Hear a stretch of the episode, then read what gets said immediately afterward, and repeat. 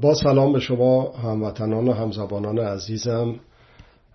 خیلی خوشحالم که در سال جدید اولین جلسه خودمون رو داریم.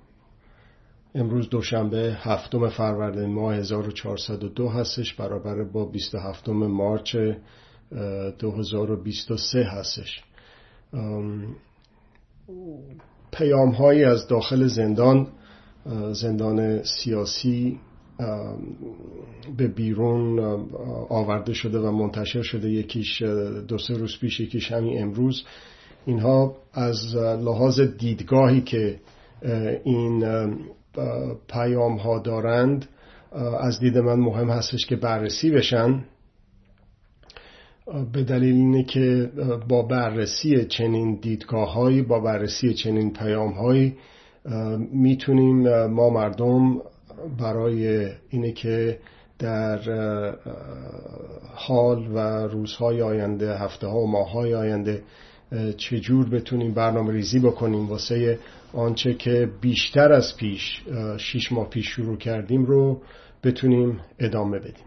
خب برای اینه که این دوتا نامه رو بررسی بکنیم. به خصوص برای بررسی نامه دوم لازم می‌بینم که یک سری واقع, واقع هایی که در تاریخ معاصر ما اتفاق افتاد رو یادآوری کنم. اینا نقش مهمی می‌تونه داشته باشه در اینه که چطور میشه این نامه ها رو به خصوص نامه دوم رو نقد کرد.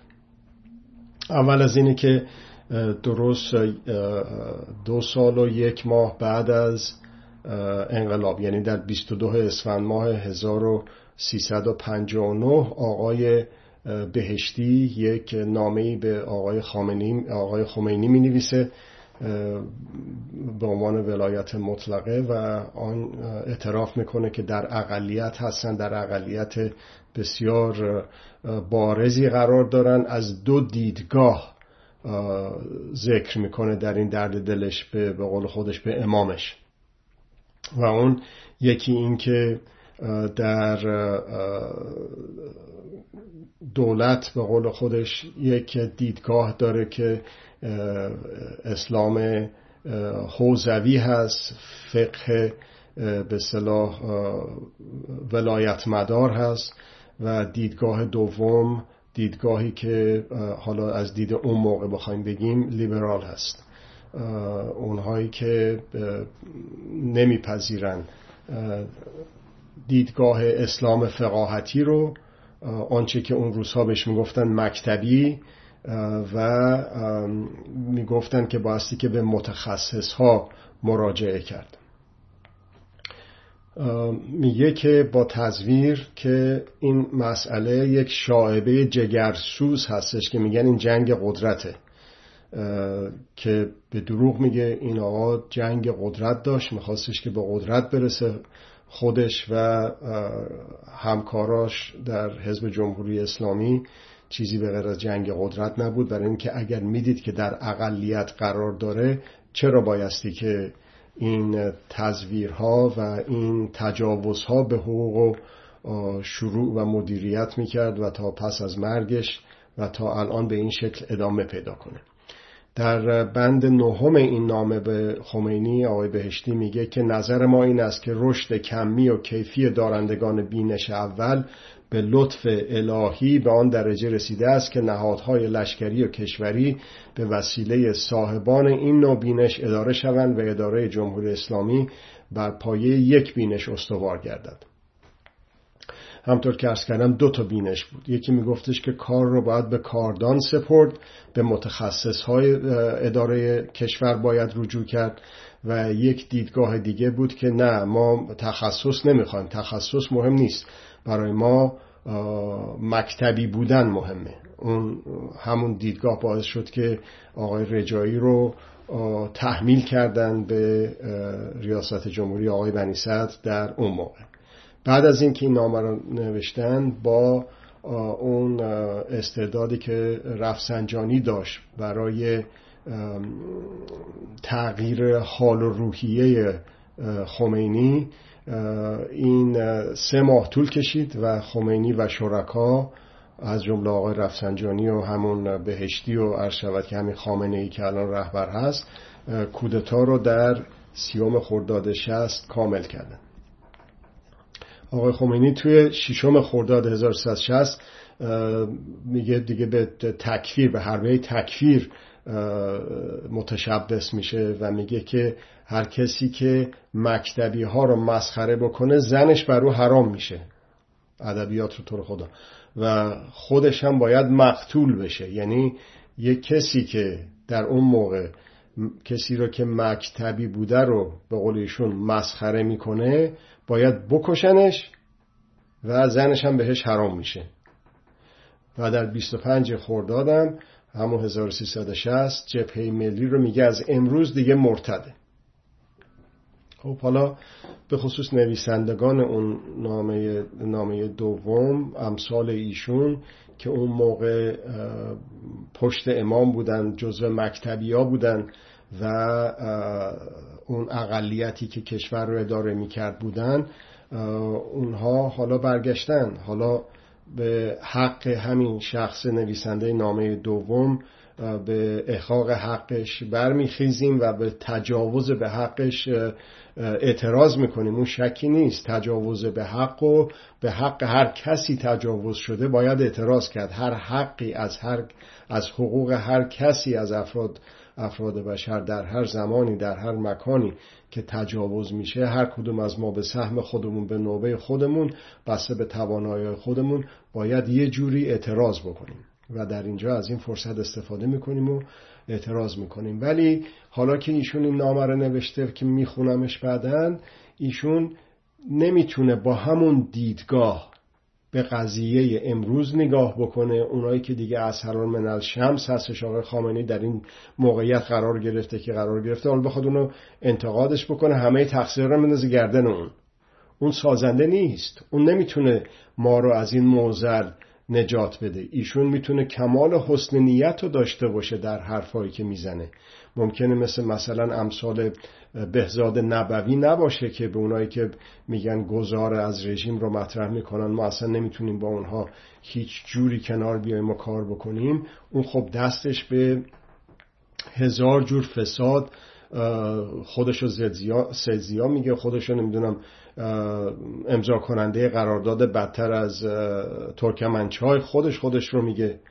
خب اون نمی‌تونه اگر که این رژیم فرو به پاش ازش گذار بکنیم این کسا رو به حال یه دادخواهی هستش که تو بزرگترین اولین و بزرگترین مشکلی که گذاشتن تو دامن ایران ایرانیان که اون گروگانگیری بود تو اون رو به اون ترتیب مدیریتش کردی که خود تو اونجور نقد کردی و امام فرمودن و ما مقلدیم و ما می‌دونیم غلطه ولی انجام میدیم.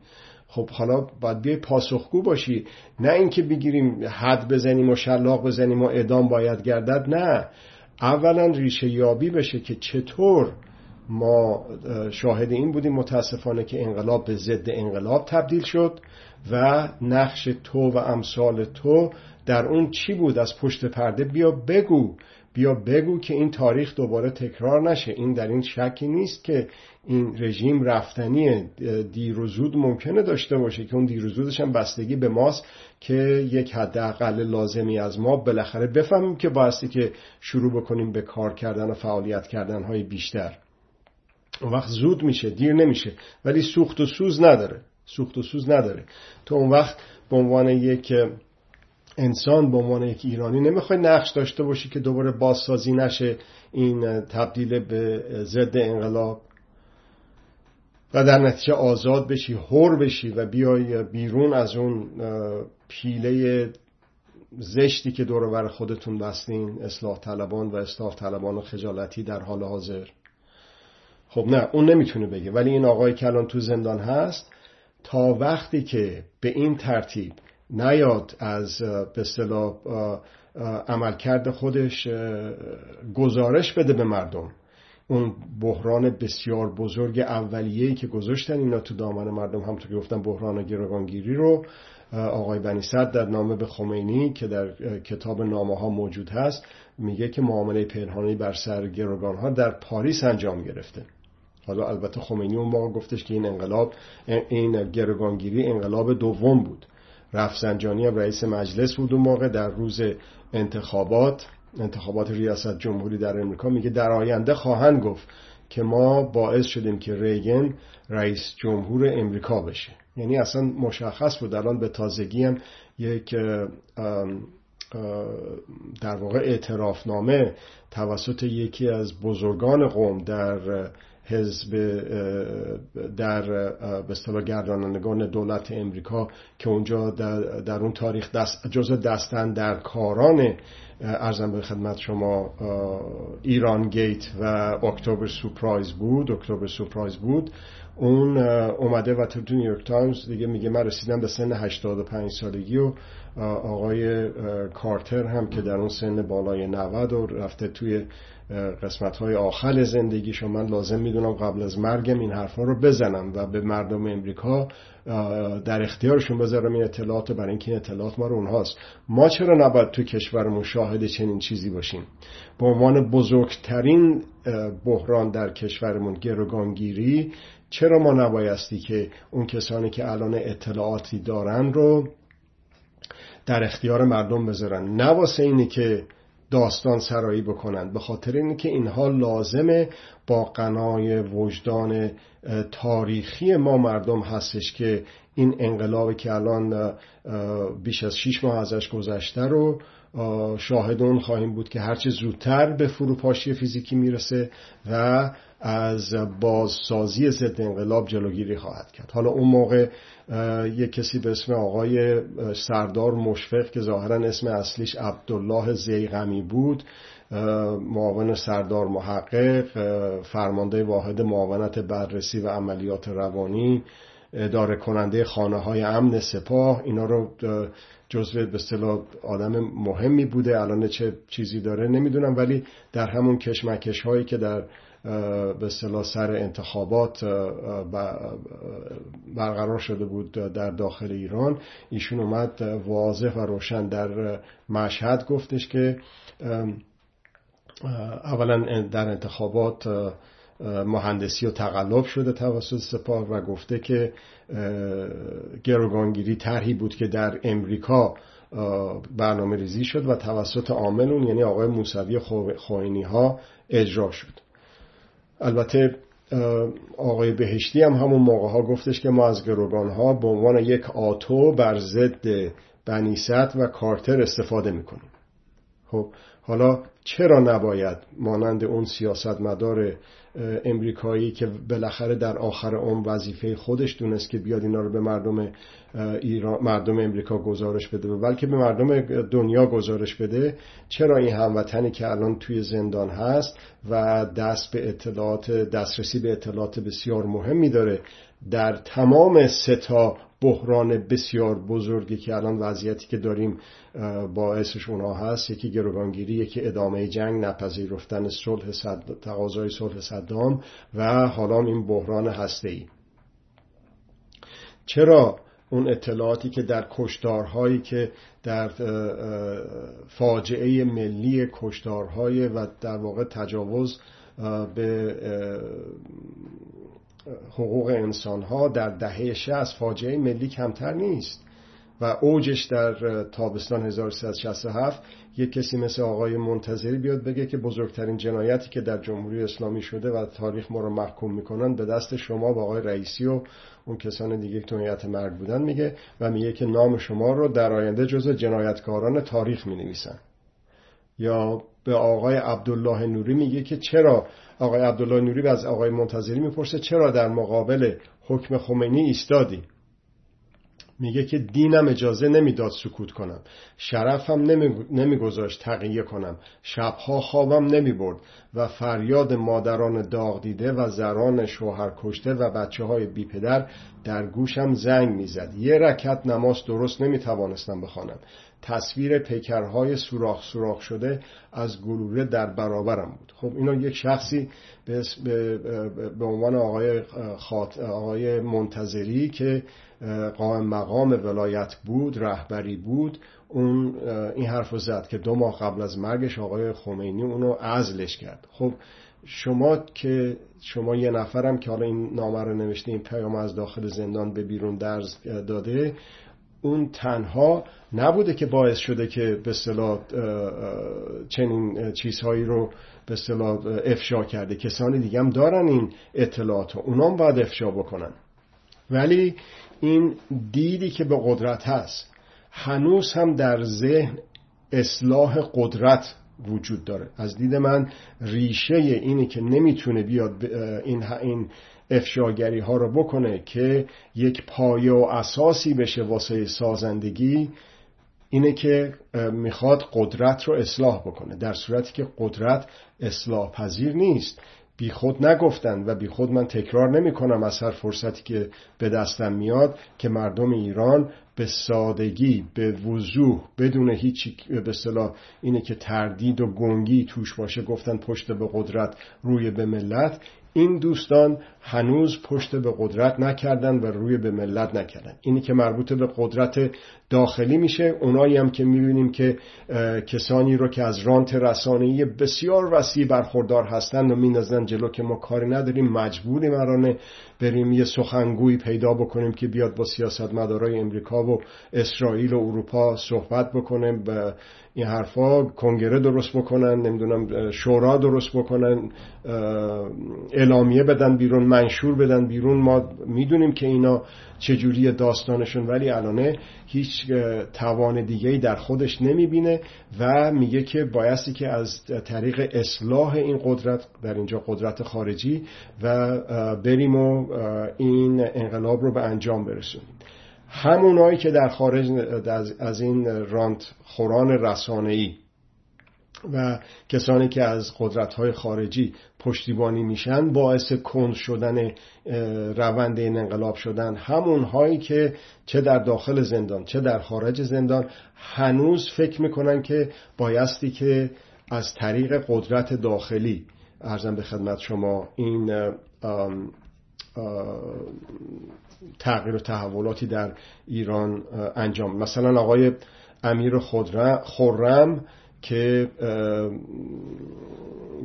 یه تحلیلگر سیاسی که در زمان تصمیم نهضت آزادی برای خودداری از ادامه فعالیتش در همون سال اومد به مأمور وزارت اطلاعات گفتش که ما خودش رو می‌گفت و گروهش رو ما مثل خندق میمونیم. شما یه قلعه هستید ما مثل خندقی هستیم که دور شما کشیدن. هر کسی از این قلعه از این رژیم بخواد بیاد بیرون میفته تو اون خندق. از این ورم مردم اگه بخوان حمله بکنن به این قلعه قدرت شما میفتن تو خندق ما و غرق میشن. و ما هستیم که شما رو نگه داشتیم. خب اونا حالا ابراز پشیمونی کردن یا نکردن یا توجیه کردن یا نکردن از این حرف واقعا شنی که،, که،, که زدن ولی روششون همون بوده. و این روش بوده که حالا میگن که بایستی که اصلاح بکنیم باید بریم با رژیم مذاکره بکنیم. نه نمی‌تونیم. این پشت به قدرت نیست. این روی به قدرته. این پشت به ملت هستش. نمیپسنده نمیپذیره.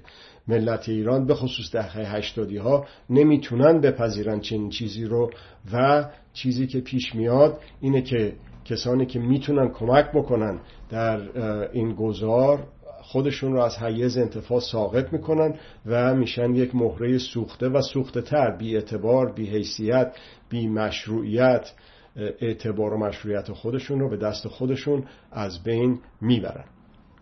یا مثلا خودشون رو آخه وقتی که یک کسی چنین حرفی می‌زنه مثل آقای رسول منتخب نیا که گفته که رهبری اجازه دادند رهبری اجازه فرمودن. رهبری اجازه دادن. نامه ها و مکاتباتی بنویسیم. توجه کنید. همین که ایشان نامه های ما را بخوانند اگر هم جوابی دریافت نشود کافی است. و این یک امتیازی است واسه مجموعه اصلاح طلب. خب این دیگه از این واقعا خفیفتر میشه. توهین به خود و به مردم ایران میشه. اگر اگه جوابی هم کافی امتیاز گرفته که نامه فرستادن حالا اونم نخونده بنزنش تو سطح خاک. این یک امتیاز آخه. آخه میپسنده نسل انقلابی امروز دهه هشتادی دهه هفتادی هر کسی دیگه ای که این چیزها رو پشت سر هم ردیف بکنه که الان من در خدمت شما ارائه بدم می‌تونه بپذیره. نه حالا بریم سر پیام ها یک هموطن دلیلی از داخل زندان میگه ما از حکومت عفو نمی‌خوایم این بسیار درست. تو چه کاره هستی که ما رو عفو بکنی؟ تو ما رو چجوری محاکمه و محکوم کردی؟ به چه جرمی؟ با چه قانونی؟ که حالا می‌خوای ما رو عفومون بکنی؟ از همون ابتدا اشتباه بود. شروع می‌کنم دوباره عین جملهش خوندن.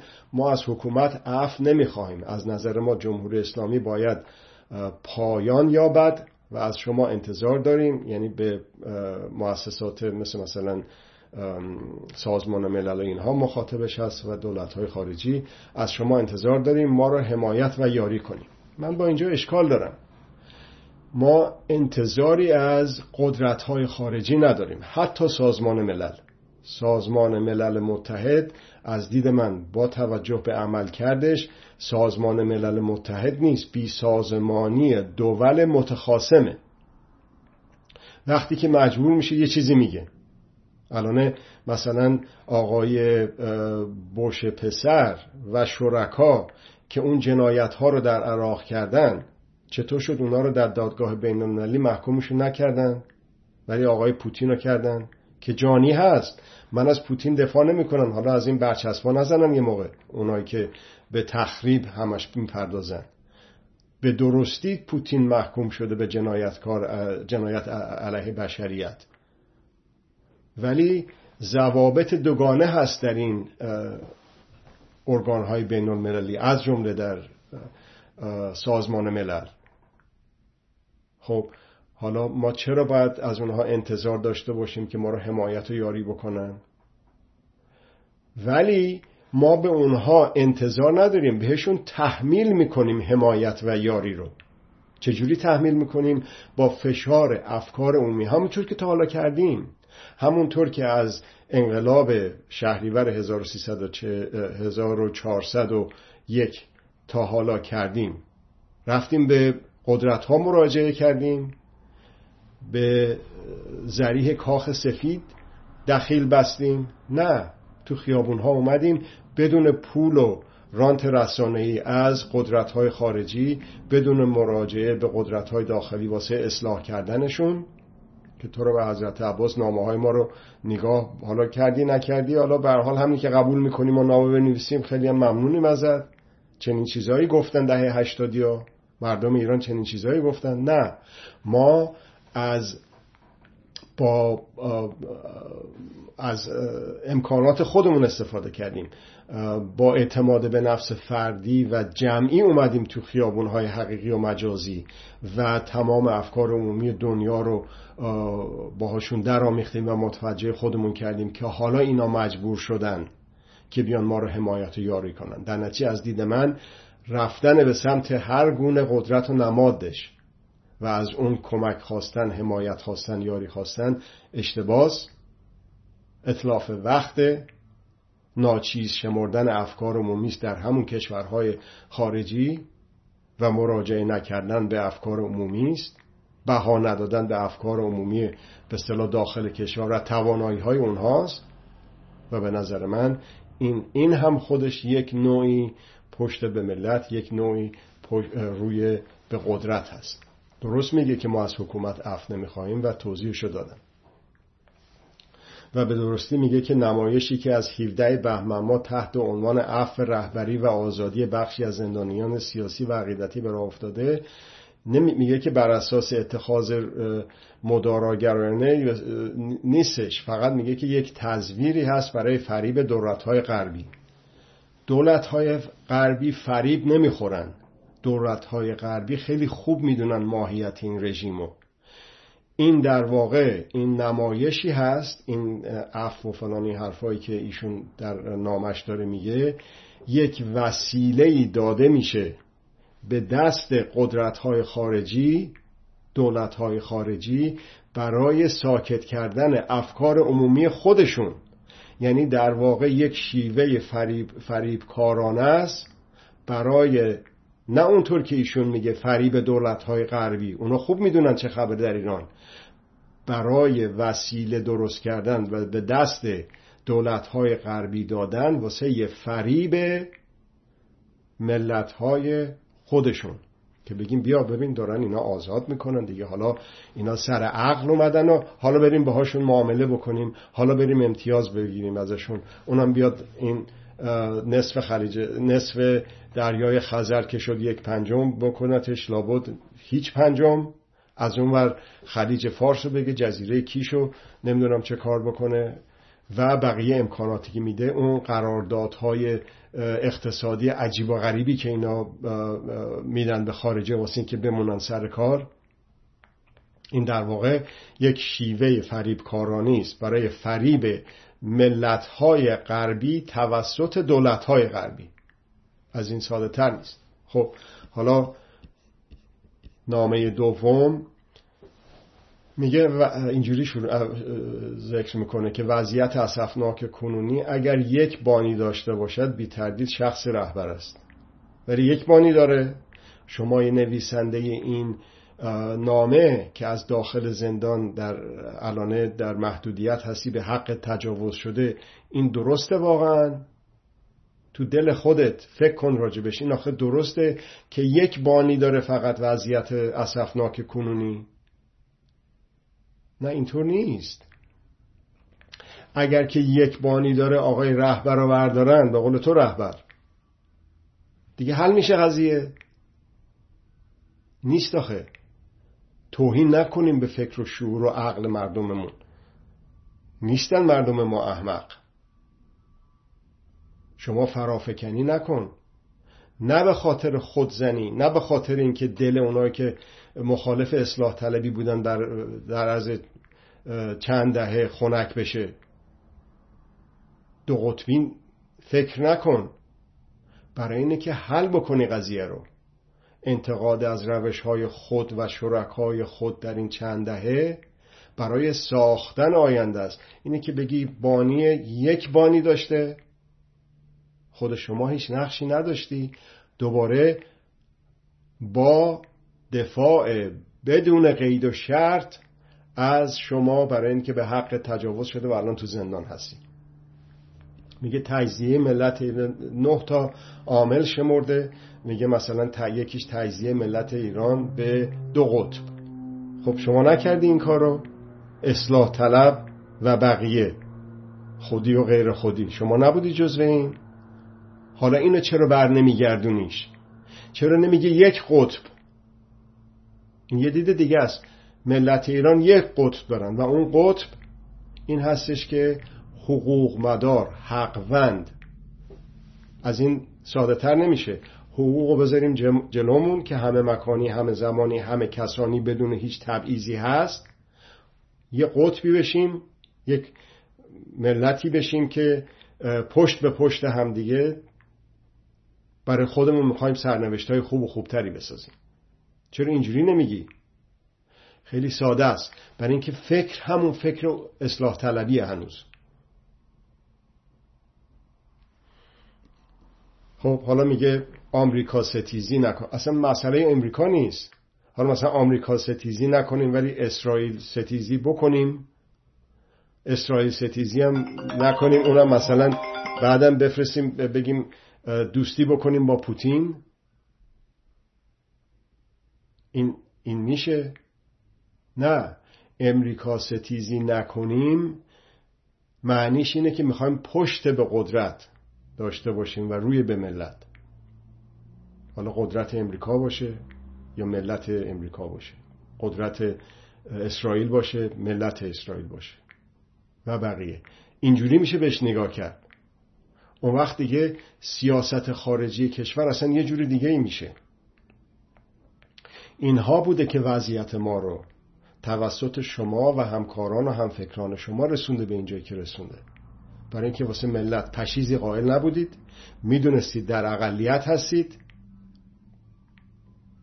اون رو نادیده گرفتید و با زور با خشونت با داغ و درفش با زندان خواستید حرفتون رو پیش ببرید. چرا؟ برای اینکه گفتید هدف وسیله رو توجیه می‌کنه.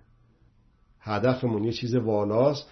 حالا بگیریم یا چند تا رو بکشیم زندان کنیم. حالا میرن بهشت اگه اشتباه کردیم. همین رو گفتید این شوخی نیست. این بازگویی این تاریخ لازمه. نه برای تو سر کله هم دیگه زدن. بازگویی تاریخ قنای وجدان تاریخی لازمه برای عدم تکرار اجتناب از تکرار. ببینیم که چی چی ما رو رسونده اونجا. ببینیم که چطور شده که الان چرا باید شما تو زندان باشی؟ نمیپذیرم من شما هموطن من تو زندان باشی. ولی همینه که بیان مثلا شما رو آزاد بکنن به خاطر فشارهای سازمان های حقوق بشر بین المللی اون که حل نمیشه قضیه فقط. خیلی خوب میشه بیای بیرون شما. حل میشه قضیه که نقش پیدا بکنی در یک قطبی شدن جامعه. یک قطبی شدن ملت. قطب حقوق مداری حقوقی که ذاتی همه بشریت است بدون هیچ تبعیضی.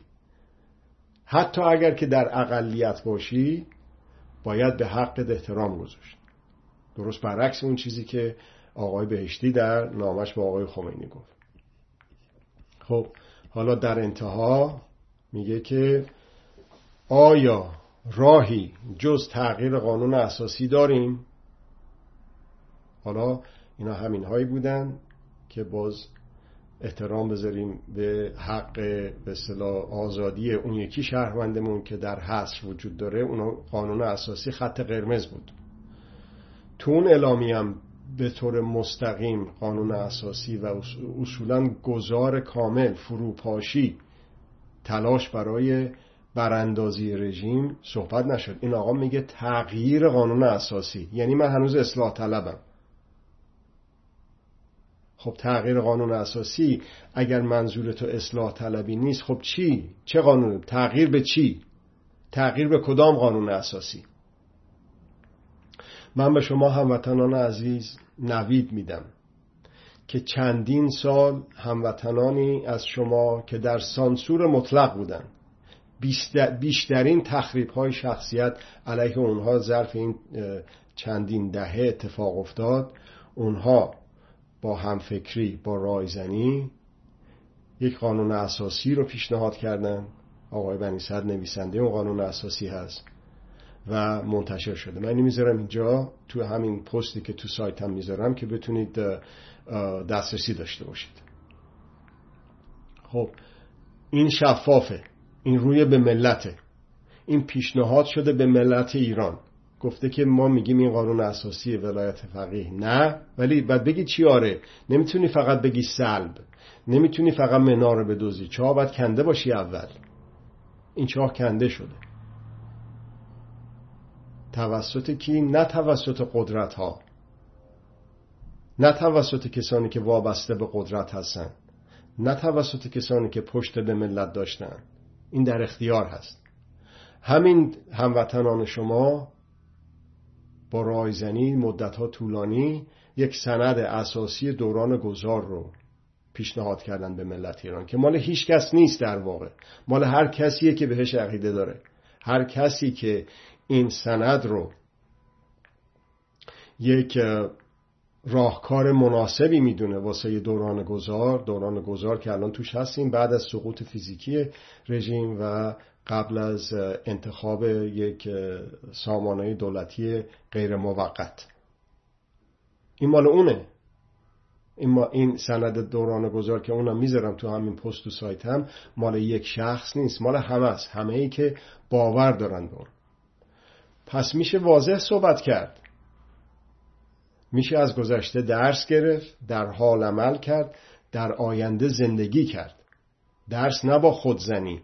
نه با دیگر زنی نه با اعدام باید گردد نه با قتل و غارت و شکنجه و مصادره و زندانی و ناپدید شدن های فرا قانونی نه اونچه که در بعد از انقلاب 1357 آقایون فکر کردن که نه هدف وسیله رو توجیه می‌کنه باید این حذف ها رو انجام داد.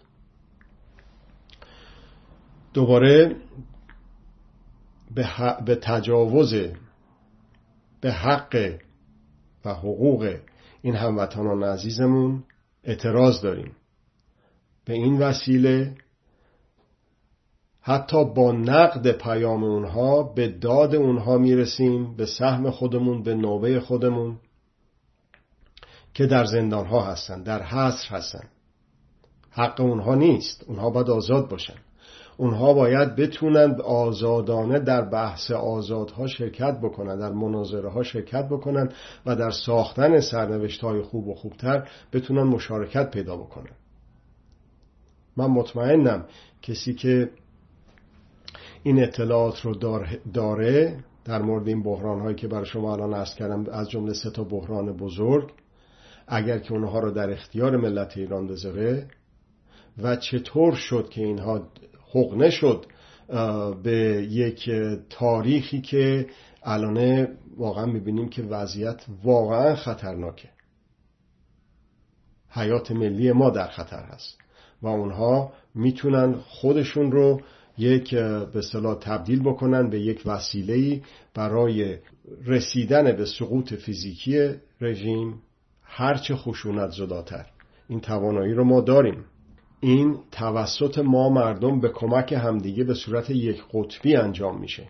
کسانی که دوباره میگم ما بتونیم حقوق رو معیار و مبنا قرار بدیم واسه همکاری واسه پرکاری و اونها رو بتونیم استفاده بکنیم برای ساختن سرنوشت های خوب و خوبتر. از توجه شما بسیار متشکر هستم. و از توجه شما عزیزانم که در کانال جمهوری ایران به صورت زنده با من بودید تا حالا. بی نهایت متشکر هستم و آرزو روزها و اوقات خوبی رو برای شما دارم. وقتتون خوش.